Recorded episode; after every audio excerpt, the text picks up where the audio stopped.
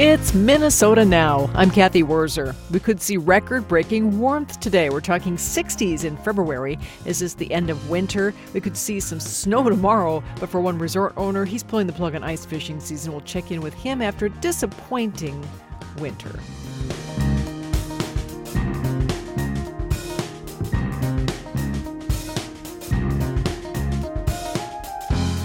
And with this warm weather, what's the impact on Minnesota's migratory birds? We'll talk to a local climate expert. Our resident doctor is back for another edition of Vital Signs. We'll get his opinion on changing COVID isolation guidelines and measles cases that are popping up in Minnesota. Plus, she's known for the Bechdel test, but Minnesota native Alison Bechdel also made her mark as a cartoonist. More than 40 years later, she'll be back home sharing her story. All that and a whole lot more right after the news. Live from NPR News in Washington, I'm Lakshmi Singh. After losing the Republican primary in her home state over the weekend, former South Carolina Governor Nikki Haley is looking ahead to other presidential contests. NPR's Sarah McCammon reports Haley is campaigning in Michigan on the eve of that state's presidential primary. Haley's loss in her home state to former President Donald Trump was expected, but it underscores her campaign's struggle to win even a single nominating contest so far. After casting her ballot near her home in South Carolina on Saturday, Haley said she has no plans to drop out. My whole goal for running is because you have a majority of Americans who are saying they don't want Donald Trump and they don't want Joe Biden. So as long as you have a majority of Americans saying, please give us a choice, I'm going to continue to fight. I am not going anywhere. Asked about her strategy beyond Super Tuesday, Haley said, quote, that's as far as I've thought. Sarah McCammon, NPR News. Ronna McDaniel, the chair of the Republican National Committee, says she will step down. McDaniel previously said she'd planned to resign from her post after the South Carolina primary. Former President Trump, the frontrunner in the race for the GOP nomination, had said he wanted Michael Whatley, chair of North Carolina's RNC, to be RNC chair. The U.S. Supreme Court is considering today's arguments in a case that could help define the future of the Internet. At issue is whether states such as Florida and Texas can force large social media platforms to carry content they find hateful or objectionable. NPR's Carrie Johnson says this is one of the most important First Amendment cases before the High Court in a generation. Florida and Texas passed these laws months after the riot at the Capitol in January 2021. At that time, several social media platforms booted former President Donald Trump after the riot, fearing that his messages could provoke more unrest. But the state said they worried about big social media companies censoring conservative views. Carrie Johnson reporting European leaders leaders are meeting in Paris today to express solidarity with Ukraine Here's NPR's Joanna Kakissis. Ukrainian President Volodymyr Zelensky has made securing more arms his top priority for 2024. His defense minister said at a forum over the weekend that only half of promised military aid to Ukraine arrives on time. In an interview with NPR, Ukraine's Minister of Strategic Industries, Oleksandr Kamyshin, said Ukraine already has the know how to make weapons and artillery that will cover basic needs, but it lacks funds to scale up. We already need more funding for local procurement. That's the challenge we have for this year. All the rest is quite doable. Kamyshin says Ukraine is partnering with Western companies to help with investment. Joanna Kakissis, NPR News, Kyiv. This is NPR News. Support for NPR comes from NPR stations. Other contributors include Made in Cookware, partnering with chefs like Tom Colicchio to bring professional grade cookware to restaurants and home kitchens. Their cookware can be found at madeincookware.com. This is NPR. Around Minnesota right now, skies are blue and it's bright today. Highs will be in the mid 50s and lower 60s, record setting in many places. A little cooler near Lake Superior, but still way above normal. Chance for rain and snow across northern Minnesota today. At noon in downtown Duluth, it's 36, it's 47 in St. Cloud, and outside the Flame Theater in Wells, Minnesota, it's 53. I'm Cathy Wurzer with Minnesota News headlines. Three juveniles have been arrested in a robbery spree in Minneapolis that included four robberies in less than 20 minutes yesterday in various parts of South Minneapolis. Minneapolis police say this is a similar spasm of robberies that occurred earlier this month when 14 robberies happened over several hours in Minneapolis. Police think two groups of juveniles were working in tandem and could be connected to those earlier crimes. St. Paul teachers have set March 11th for a potential strike. While both sides continue to negotiate, the school district says both sides are still far apart. St. Paul teachers went on strike four years ago. Former South Carolina Governor Nikki Haley is scheduled to campaign in the Twin Cities later today. Mark Zdechlik has more. Despite once again losing out to former Republican President Donald Trump, the latest defeat in her home state, Haley is vowing to continue on with her campaign for the GOP presidential nomination. Haley will speak at a rally at a South Minneapolis hotel early this evening. Trump has won every Republican presidential primary so far. He defeated Haley by 20 percentage points on Saturday in South Carolina. Haley's Minnesota stop is part of a broader push to gain support in more than a dozen states, Minnesota among them, that will cast primary ballots one week from tomorrow on what's called Super Tuesday. I'm Mark Zdechlik. We started off winter week, and it's coming to an end with a whimper. The temperatures in much of the state are soaring today to an unprecedented 50 to 60 degrees plus. Today, Rogers on Red, along with many other resorts on Upper Red Lake and around Minnesota, will end its ice fishing season early. The ice just won't be safe anymore with the high temperatures eating away at it.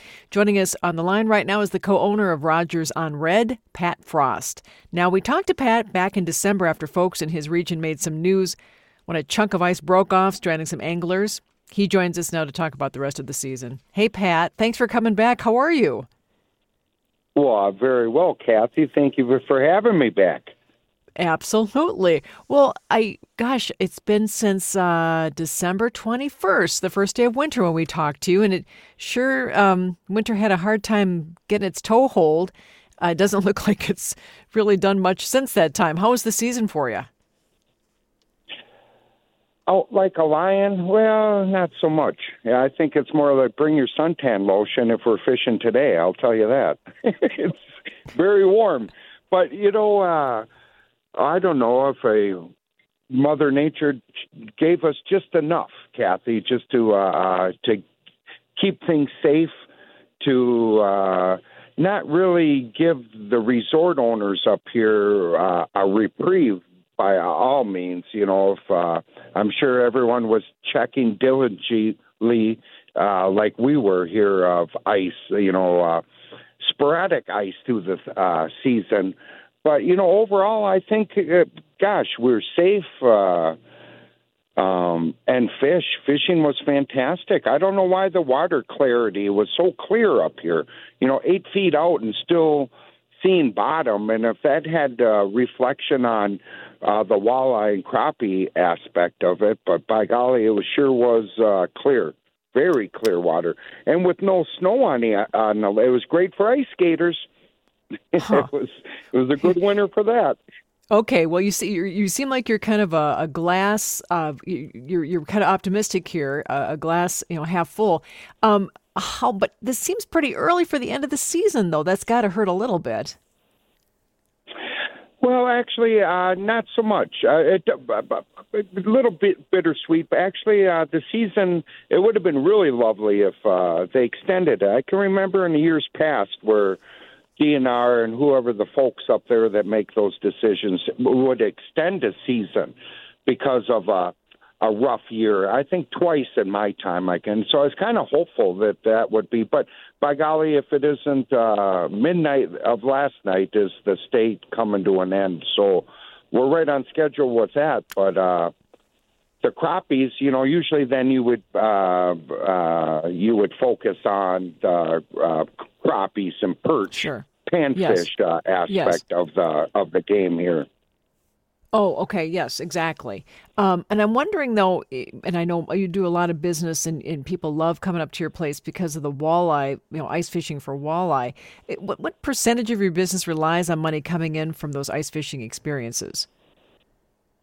Oh, it's everything. Good grief. Uh, I would say the winter time uh, to summer, and we also have campsites, you know, uh, um, in the summer also here. Um, uh, the, the, but the winter, I would have to say, Tony. I'm looking at Tony right now. I'm going to talk out my butt here a little bit, but is it uh, seventy percent of our income? I would have to say sixty-five to seventy percent of our income comes from the winter ice fishing. Uh, without a doubt. Yep. So when you guys finally got out there, when the ice was pretty decent, when I talked to you, sounds like you then from December twenty first or so, when we talked to about now, looks like you um, you got a fair amount of ice fishing in then.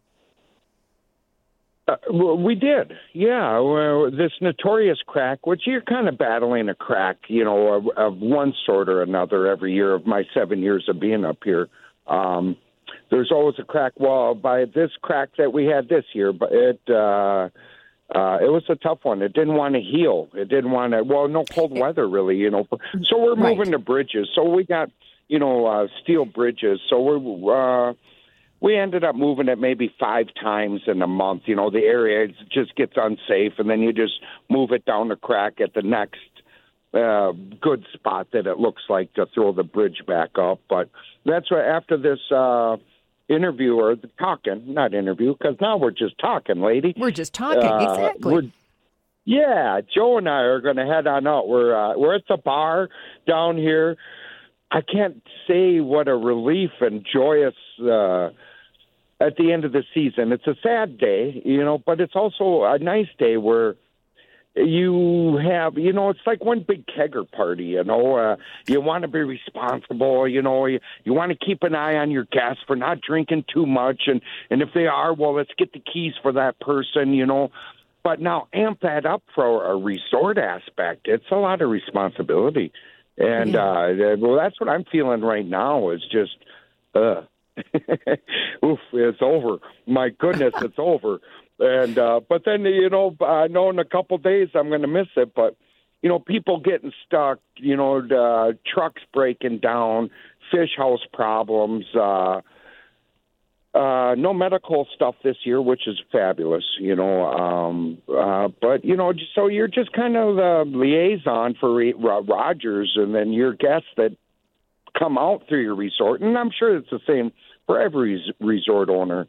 Uh, it's just a lot of lot of not a burden by all means, but a lot of responsibility that you got to take care of these. You got their back, you know. Yeah. So, uh, so that's just a nice little break right now, is what I'm feeling.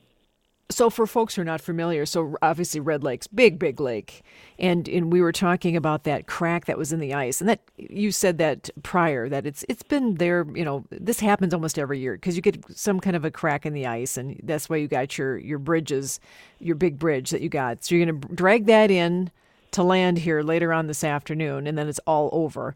Um, what's next? I mean, I know you've got summer guests, right? Yes, it is. We now uh, we're too early to uh, start cleaning up. Uh, next is getting geared up, uh, um, work on some docks. Um, we got a new fish cleaning house in. Uh, we just converted uh, uh, the old lodge that was built in 1945. Uh, we converted that over into uh, the sleeping eight uh, bunkhouse, if you would, primitive. Mm-hmm. You know, no water but electric and. Um, so we're just excited to be renting that out uh, this spring. Um, and then just a lot of work and some repairs and but you know on the flip side you know with the bad business uh the, one of the main things out here um is plowing you know plowing you know you gotta our road is usually you know a four car highway you know out there four lane a four lane road mm-hmm. um is the size of my road and when uh, you average, I'm going to say about 20 to 30 plowings a winter, that I was even debatable to plow the one time that I did. And so, oh, thank you, Jesus.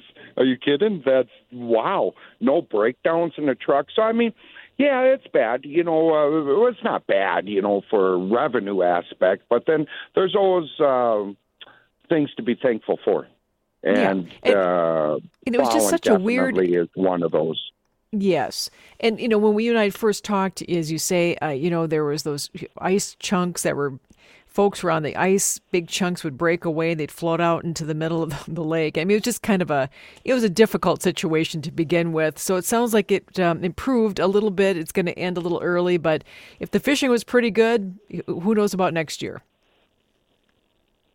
It, it will be, and if it, the numbers just keep on producing. What a lovely lake, you know. Really, you got to give thanks to the lake. You know, I don't want to exactly. get all spiritual, or, but give thanks. One should, you know, because uh, yeah. uh, the Red Lake is just a gorgeous uh, fishery. You know, it, it just keeps itself uh, sustained. You know, um, so hopefully, uh, fingers crossed, a good time to buy a resort. And what I've heard, you know, we got nothing but 15 years of greatness coming off of this lake. And then the beautiful thing is, it's one of the first early uh, the uh, early lakes to freeze, you know, in the whole state, you know, well, with uh, or you know, with being a top five walleye contender, you know, like Mille Lacs or Leech or Lake of the right. Woods. You know, uh, Red Lake is right up there also, and and we are the first lake to freeze, in my opinion. You know, Thanksgiving is usually a go. So everything we experience this winter happens in November. You know, it's done. It's all locked up. You know, uh, the seven, and it's only been seven years for me, but you know, with a recap on this winter, um, this everything we experienced should have been all experienced in November before we even opened the doors. Hmm. You know, um, um, crazy winter, so isn't it? Drive, though? And we're usually driving by December eighth, and this year we didn't get out there till Christmas. You know, so it was a good three weeks behind schedule for everything, and um, well, Pat, yeah. I know you're busy. You got to get that bridge in this afternoon. Then you have to go celebrate the end of the season. So I appreciate it. Thank you so much. well, thank you so much, Kathy. Take care. The invite's still open. We uh, all right. Our restaurant well. went great, and uh, come on up, and I'll buy you a burger. okay, and a beer. Thanks, Pat. Pat Frost, co-owner of Rogers on Red.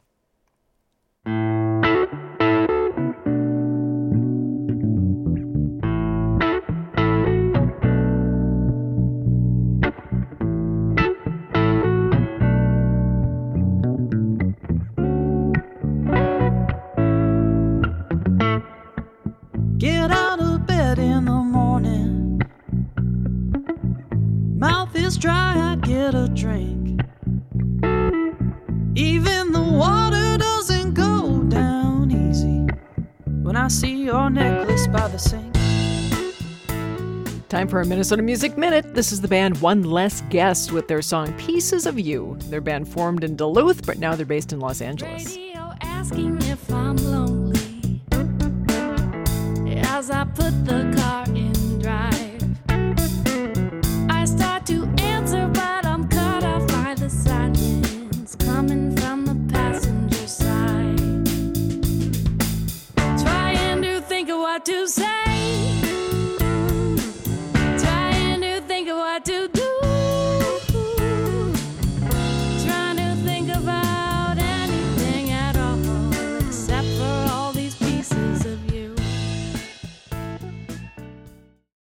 It's Minnesota Now. I'm Cathy Wurzer.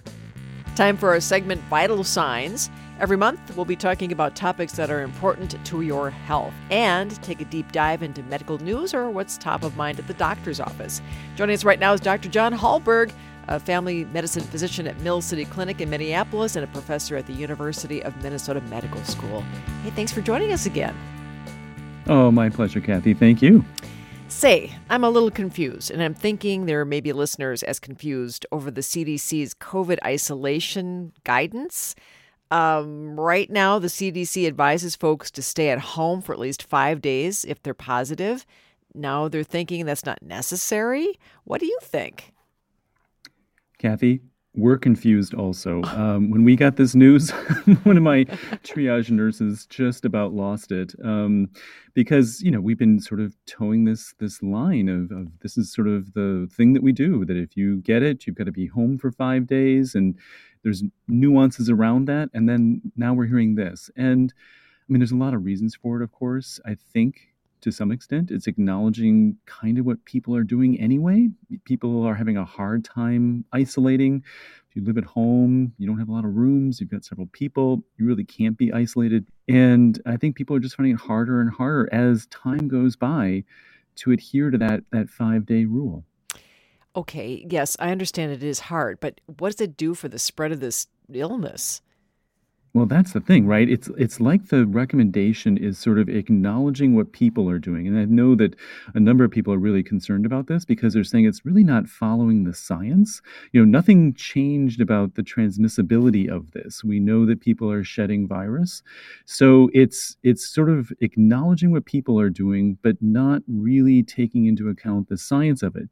That being said, it's really, I suppose one could argue, common sense or kind of what we've been recommending for people who've had colds over the years or influenza.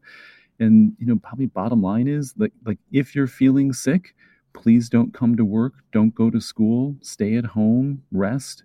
Um, but you know, this is just yeah, I think it's just heading in a way that is trying to align itself more with what we've been doing for for decades in terms of recommendations. Mm, okay, so let's talk about another infectious disease, if we could. Here, measles. Uh, recently, the State Department of Health reported its third measles case. I remember last year there weren't any measles cases, but the year before there was an outbreak, 22 cases. Are we looking at a potential outbreak here with just the three cases? Oh, you certainly hope not. I mean, any case of measles is not a good thing. Measles is probably the most transmissible virus there is. It is so easy to catch if you haven't been immunized. It stays in the air for a long, long time. Um, you know that it's we had two cases and then now it's up to three so it's not like this huge arc upward but um, too soon to tell with that. But i think that you know like so many things we were so careful for the better part of three into four years and now viruses are spreading of course and this most certainly is because you've got folks who are behind with immunizations or haven't gotten them, haven't you know, chosen not to receive them. Talking about kids, of course um, yeah, we're going to be watching this very, very carefully. You mentioned kids, of course, being the main focus of this, but can anybody get measles? I would presume yes if you're not vaccinated, right? Yeah, I mean, that, well, sure, absolutely. I mean, if you're an adult and you've never been vaccinated, you've never had it, you could.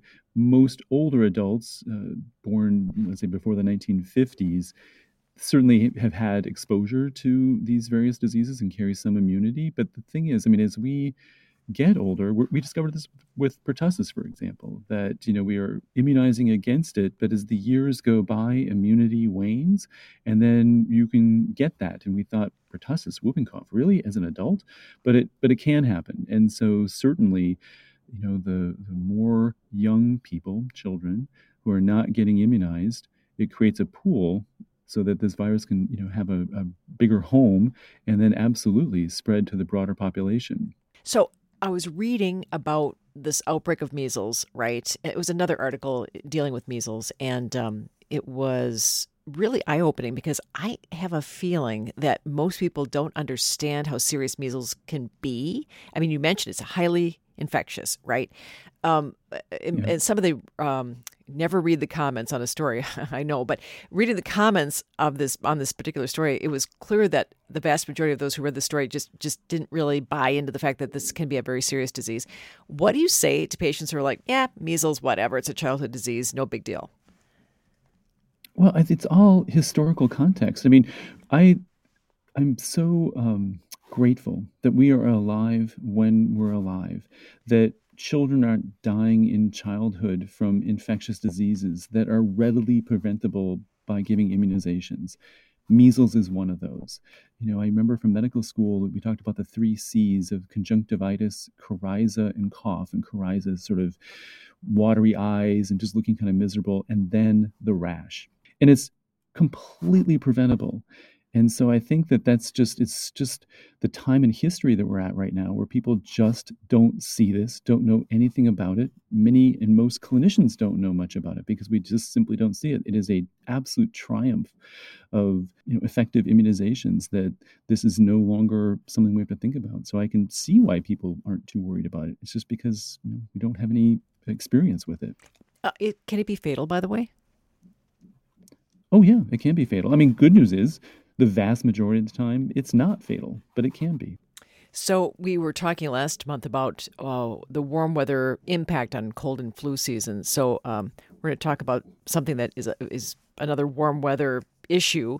Uh, and of course, I cannot believe that I'm even going to bring this up at this time of the month. But uh, ticks, already ticks have been spotted outside because of this really warm weather, no snow cover, that kind of thing. Um, oh, what what what do you suggest?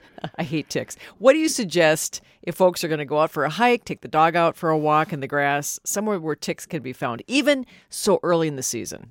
So, technically, if you're going to be out in a grassy area, you should wear light clothes so that you can spot the tick. They're very dark in appearance, so they would pop out if they're on light clothing.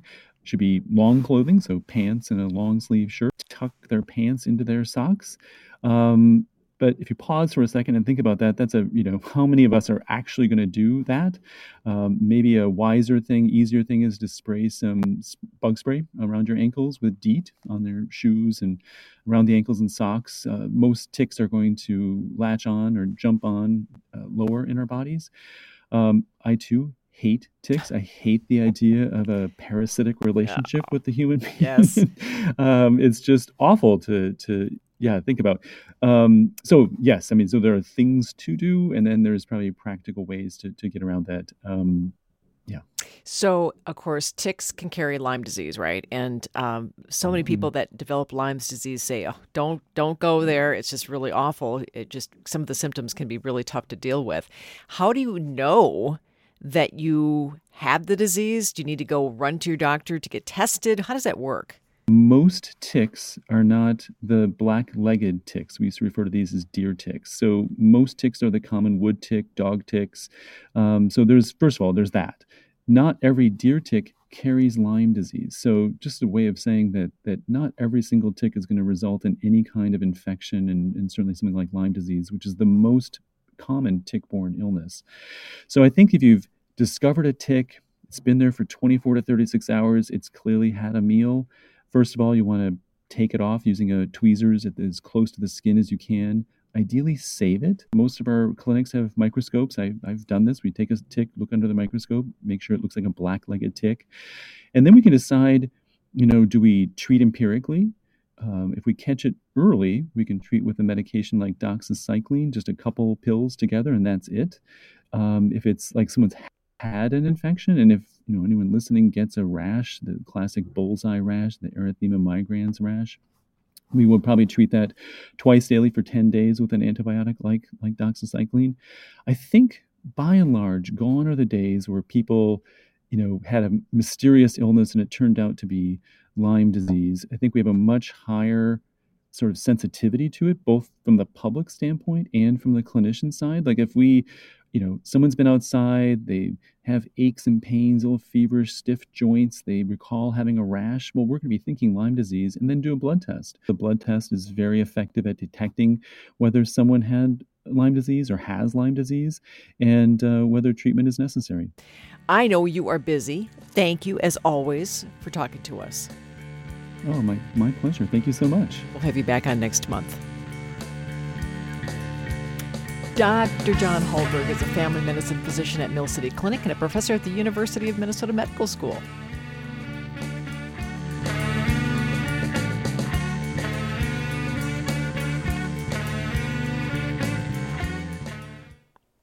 Sunshine around the region here today. We're looking at record setting temperatures perhaps by the end of the afternoon and then snow overnight.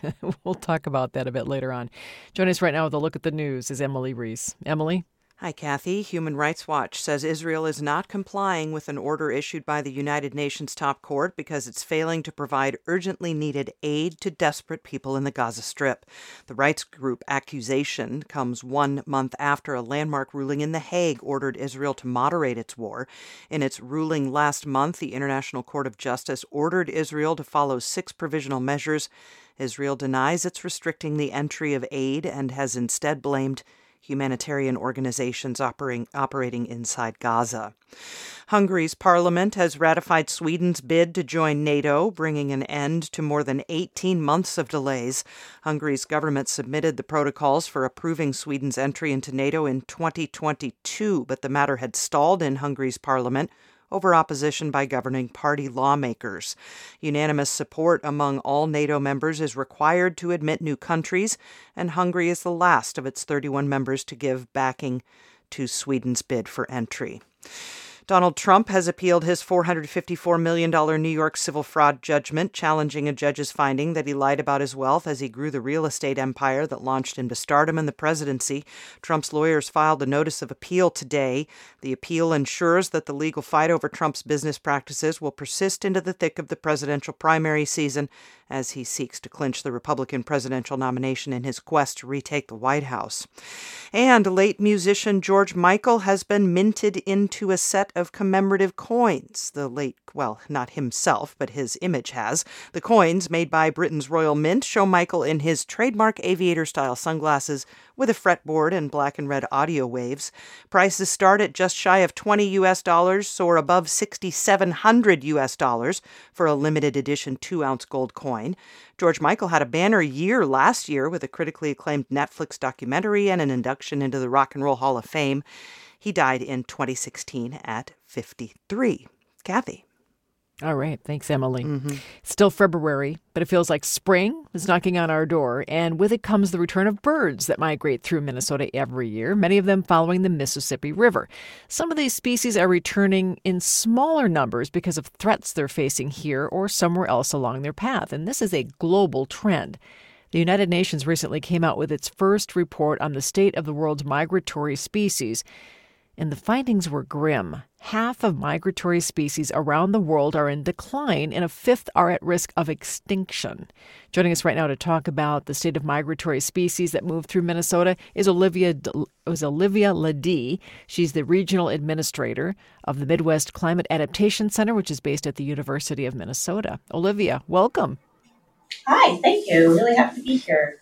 Well, I'm glad you could take the time. Thank you so much. You know, just today I was thinking to myself, I, I thought I saw a bird that I only see in spring, and I thought, no, it can't possibly be here. It's just too early. Have you heard of birds starting to fly back a little normal than earlier because of this weird winter? Well, um, as we see earlier springs, yes, we do see some birds that are cute. Typically, the ones that are shorter distance migrants um, are more likely to respond to warmer conditions um, sooner, um, taking advantage of that weather. Um, the challenge is if they get here and then we get a cold snap, which would be normal, um, and if they've started nesting earlier, then we, they would run into problems. Yes, absolutely. Um, have you noted uh, or seen any bugs showing up earlier, trees budding, that kind of thing? Would that have an impact on bird migration? So, um, for some species, they are really tied. So, for some birds, they're really tied to particular insect availability, particular food resources. Um, and one of the concerns that we're um, looking at in terms of climate change is the disconnect or asynchrony between those two things. So sometimes they are able to track those food resources the insect hatches, and sometimes they're not. They're not able to read earlier in response to the insects being available earlier. I did not know that you started your career in climate science with a migratory bird that has been seen in Duluth, the piping plover. Tell me about the bird. yeah, that's right. So, not unlike um, some of these birds, I came here to Minnesota from South Louisiana because of the opportunity to work um, in the Cuthbert Lab um, at University of Minnesota, where they work on the Great Lakes piping plover. Um, it's a small migratory endangered shorebird. Um, it's the population is now largely confined to the shores of Lake Michigan, but uh, there's frequent spotting of um, individuals or pairs in Duluth where folks get really excited. Um, but I, you know, a lot of times we, when we think about animals, we think about where they are now and where they are in our backyard. But I was interested, again, as a Louisiana resident, a really natural interest in the non breeding season. So, where they spend most of their time, which is not with us in the Great Lakes. Um, and so, really looking at the Gulf of Mexico um, coast is where I, I, ended up spending quite a bit of my time for um, my graduate work. So, what threats are these little birds facing? So they habitat loss um, and disturbance on, on the non-breeding grounds. So if you think about sharing the beach with thousands of tourists are major challenges to them. And those wintering and stopover sites really are what be might influencing their survival, not necessarily whether or not their nests do really well on their breeding grounds. And so some of these places are really important for these birds and they have what we call site fidelity, where they go back to the same locations every year. Um, and some of these are barrier islands where they are really vulnerable to hurricanes and sea level rise. So, mm. one example is the, the Chandeleur Islands, which are part of Breton National Wildlife Refuge. Um, it's one of the oldest um, refuges, national wildlife refuges in the US. And you have hundreds of thousands of um, migratory birds, including piping plovers, that will use those islands. Um, but they've lost nearly 90% of their landmass um, over the past 200 years because of intense weather events or hurricanes, which affect them and then they, they need time to rebuild. Um, so, really concerned about, especially those barrier islands and those um, threats to the non breeding areas. I'm wondering about other migratory songbirds, perhaps. We can we talk about that? Um, are there other species that are facing threats? Sure. So if we think about uh, grasslands in the Midwest, which are really, really important, and we think about emblematic grassland birds like western meadowlarks, for example, uh, they've declined dramatically over the past 50, 60 years.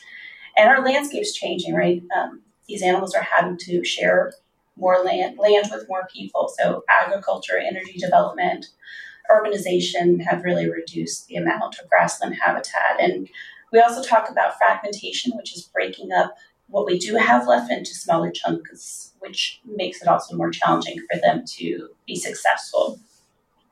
And climate change acts in concert with these changes in lands in, in land use. So for, for the Midwest and grassland birds, eastern meadowlarks or monarch butterflies, um, those those changes in grassland use are really important.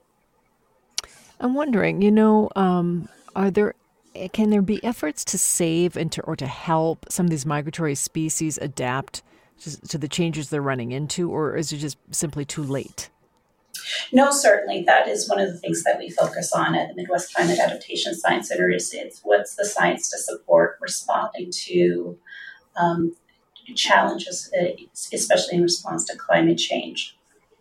So sometimes we can't do anything directly to mediate increased temperatures or changes in precipitation, but we know that we can manage the land to offset some of those changes. So for grassland birds, what we call maintaining connectivity. So having essentially highways for birds to move between patches of land, help them to move and find um, better opportunities in, in newer habitats. We also know that the size of those patches, those, those pieces of land, are really important, and that larger grassland patches help offset some of those negative effects of temperature and precipitation. We also know that programs like the Conservation Reserve Program uh, it provides a way to provide high quality habitat. So, for example, for monarchs, we can put milkweed in those or increase the amount of milkweed in the land between those habitat patches in the matrix, which, with, which folks can do in their own backyards. Good, good uh, information there. Say before you go, as people are uh, going to notice birds that are arriving here in the next, um, well, who knows, next weeks, few weeks anyway. Um, are there migratory species you'll be watching for that we could see more of in Minnesota because of climate change? We are seeing, yes, eventual expansions of some ranges of species as well as earlier ones. I don't know that I have, I always like watching the juncos, which are out and active. Um, we also hear, hear, of things staying much longer, um, even Canada geese. Uh, but I'm gonna I'm gonna be looking out for everything, and yes, pretty soon here. All right, Olivia, thank you so much for your time. We appreciate it. Thank you very much. Olivia Ledee is the regional administrator of the Midwest Climate Adaptation Center based at the University of Minnesota. On our Monday, All Things Considered, the search continues for a new U of M president, and the three finalists will each get their moment in a public interview. I'm Tom Crann. A recap of those interviews and all the news. Join me here weekdays starting at 3. As later this afternoon, U of M regents are meeting, and Tom expects to have a story about maybe the next uh, president of the University of Minnesota. Join him later today. It's 1245 here on Minnesota Now. Something we think about here at MPR News is what words we use to describe certain events, and that has come into focus more with this unusually warm winter. We've even heard from some listeners who have talked about how while some may feel joy when they see sunny skies and 60 degree temperatures in February, that's not the case for everybody. MPR's Emily Bright shares her thoughts on the words we use to describe this winter's weather. I'm Emily Bright, a weekend host on MPR News, and like many Minnesotans, I talk about the weather a lot. Lately, I've been thinking about the words we use to talk about temperature, especially this winter when we've seen so many warmer than average days and broken temperature records. I believe that words matter. Words influence how we feel and how we act. And no matter how much we comment on the weird weather or point to El Nino and climate change, there's part of me, personally, that hears record breaking as a good thing. Smashing records sounds great. It sounds like winning at the Olympics. And who doesn't want to be above average? Now, it's true that high numbers aren't always positive. Nobody wants high blood pressure. Nobody likes to pay high prices at the grocery store or the gas pump but I highly doubt your doctor will say you have above average blood pressure. This is the 10th consecutive warmer than normal month in the Twin Cities. Our sense of normal temperature risks becoming a shifting landscape over time. So, what should we say? Warm winter temperatures? Mild temperatures? Those are still positive words to describe something decidedly negative the effects of human made climate change on our environment. Now, I get it. I love sunshine. It is nice to go outside without those bitter winds making my face hurt. And it's convenient to walk and drive without worrying about slipping on ice or navigating snow. But this is Minnesota, and we sign up for winter here, like it or not. So, if we have to pay more attention than usual to the way we talk about our weird missing winter, it's worth the effort to find the right words. Now, we just have to figure out what those words are.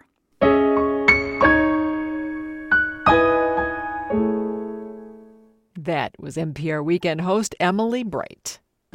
MPR's mental health initiative, Call to Mind, is gathering stories about postpartum depression. If you'd like to share your experience, email us at calltomind at americanpublicmedia.org and a producer will be in touch. It's 1248 here in Minnesota Now. You may have heard Alison Bechdel's name from the feminist film tool The Bechdel Test or through her memoir turned Tony Award winning Broadway musical called Fun Home. But even before those achievements, Bechdel wove herself into the fabric of lesbian cultural identity when she started publishing her comic strip, Dykes to Watch Out For, in Minneapolis back in 1983. And the strip has gained a worldwide cult following for its game changing portrayal of American queer life. It went on hiatus in 2008, but it's still getting attention to this day. Alison Bechdel is a MacArthur Genius Award grant recipient, the author of a New York Times best-selling graphic memoir, and a Tony Award winner. Next week, on March the 4th, she'll be coming back home to speak at St. Thomas University as the Luann Dumer Center for Women Women's History Month speaker. So, we're going to take you back to a conversation on our show from 2022 when she sat down with Minnesota Now producer Ellen Finn to look back at the roots of her work in Minnesota. Alison, I am so excited to talk to you. Oh, thank you. Let me just say, I was a teenager growing up in Northern California when I first read the comic Dykes to Watch Out For. I was 17. I was barely out of the closet, and the strip portrayed Minneapolis as some sort of lesbian utopia. So when I moved here a few years ago, I was surprised to see the tight knit queer community that you depicted was very real. Oh, cool. So it's still happening. I haven't been back in a while. Yeah. How did you come up with the name Dykes to Watch Out For? Oh gosh, that was something I didn't even think about. It just like came out of my head one day back in the very early 80s when I was drawing these silly pictures of lesbians to amuse my friends. I just started giving them uh, numbers, like a, like as if I had a whole series of them, and then I, in fact, created a whole series. But that title just came out of nowhere, and I, it was funny to me because it had a double meaning, like keep your eye out because these people are exciting, but also they might be dangerous too. For folks who don't know, give a little synopsis of the strip's premise and characters. Um, to Watch Out For was a sort of soap opera kind of strip in gay and lesbian newspapers, and it centered around a women's bookstore where many of the characters worked, and uh, we followed their lives and loves, but at the same time, we followed current events as they were unfolding, and the characters were responding to things going on in the news and, and politics. Can you tell me more about how specifically the Twin Cities colored the strip? The big thing was Amazon Bookstore. Um, you know, it's kind of hard to talk about Amazon Bookstore anymore because of how completely the online Amazon wiped it off the map, along with countless other independent bookstores across the country. But long before the giant internet monopoly named for the biggest river in the world, there was Amazon bookstore named for the mythological tribe of women warriors, and it was hmm. on Loring Park in Minneapolis. It was the gravitational hub of this subculture, of this gay and lesbian community that I was discovering.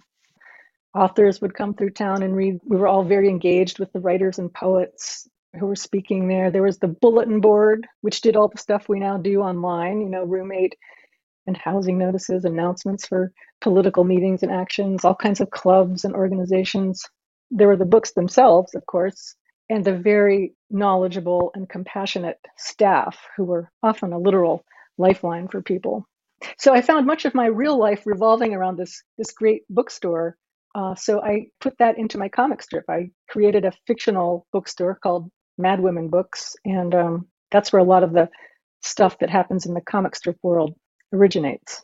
Hmm. Sounds like so much of the city informed the strip. I'm curious, what role did you want the strip to play in the city? Were you thinking about that at the time? No, I was not thinking that at all. It was a really different world then, and it's hard to explain it to younger people now because there just were there was we weren't part of the mainstream. We were really, really sidelined, and that was fine with us at that time. I mean, we were starting to think about wanting more access and you know wanting people to to see us wanting to have more visibility. But for the time being we were like building up our strength in this parallel subculture.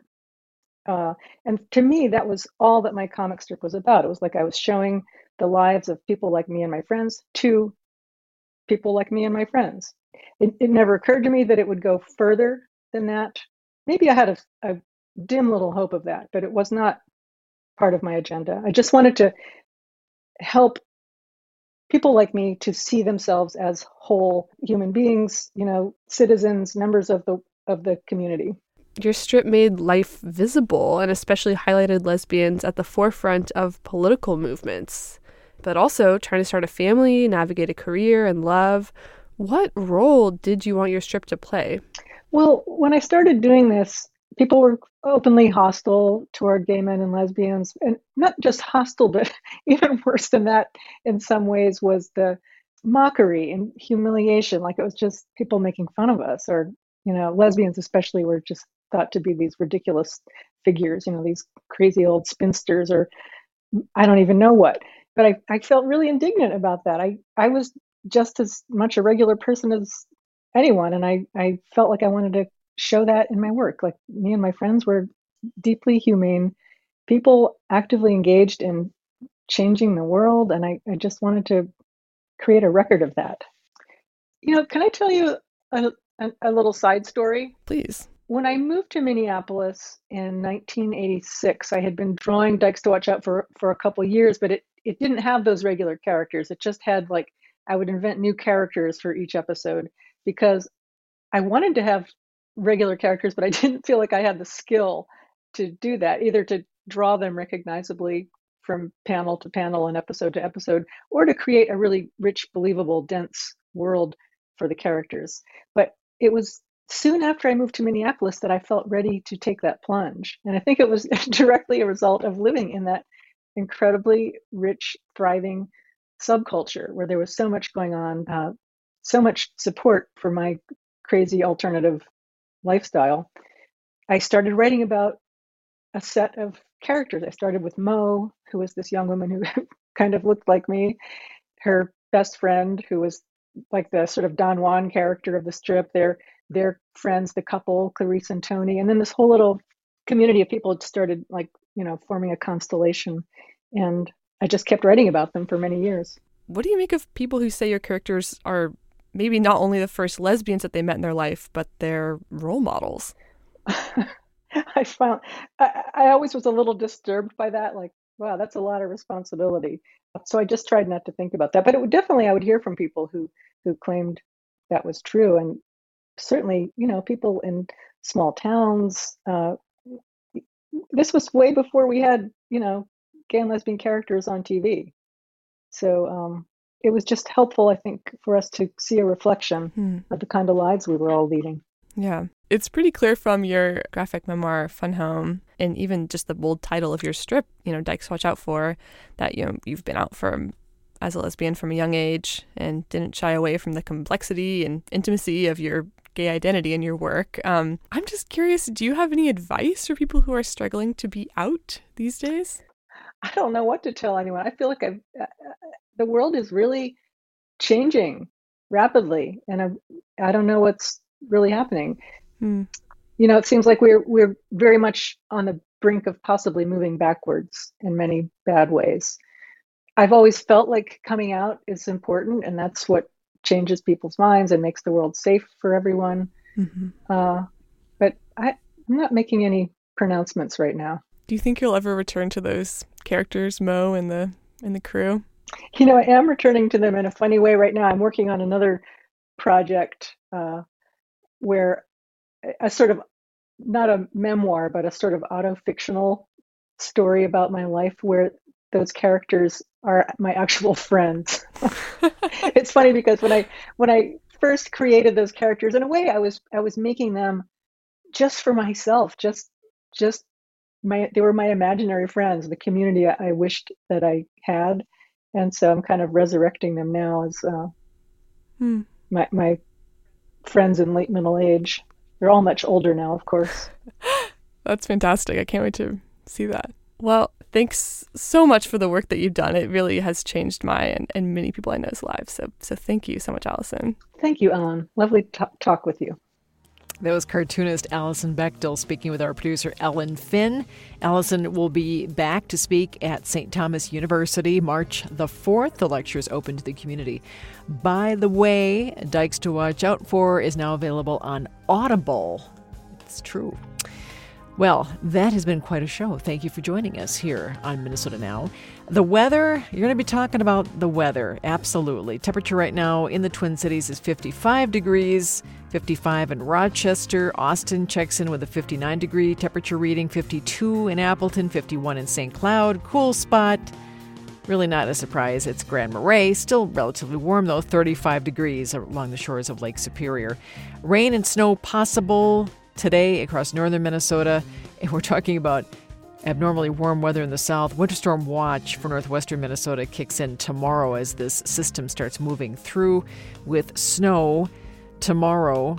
And it looks like it could be a little slick. So we'll keep you up to date on that. Have a great rest of the day.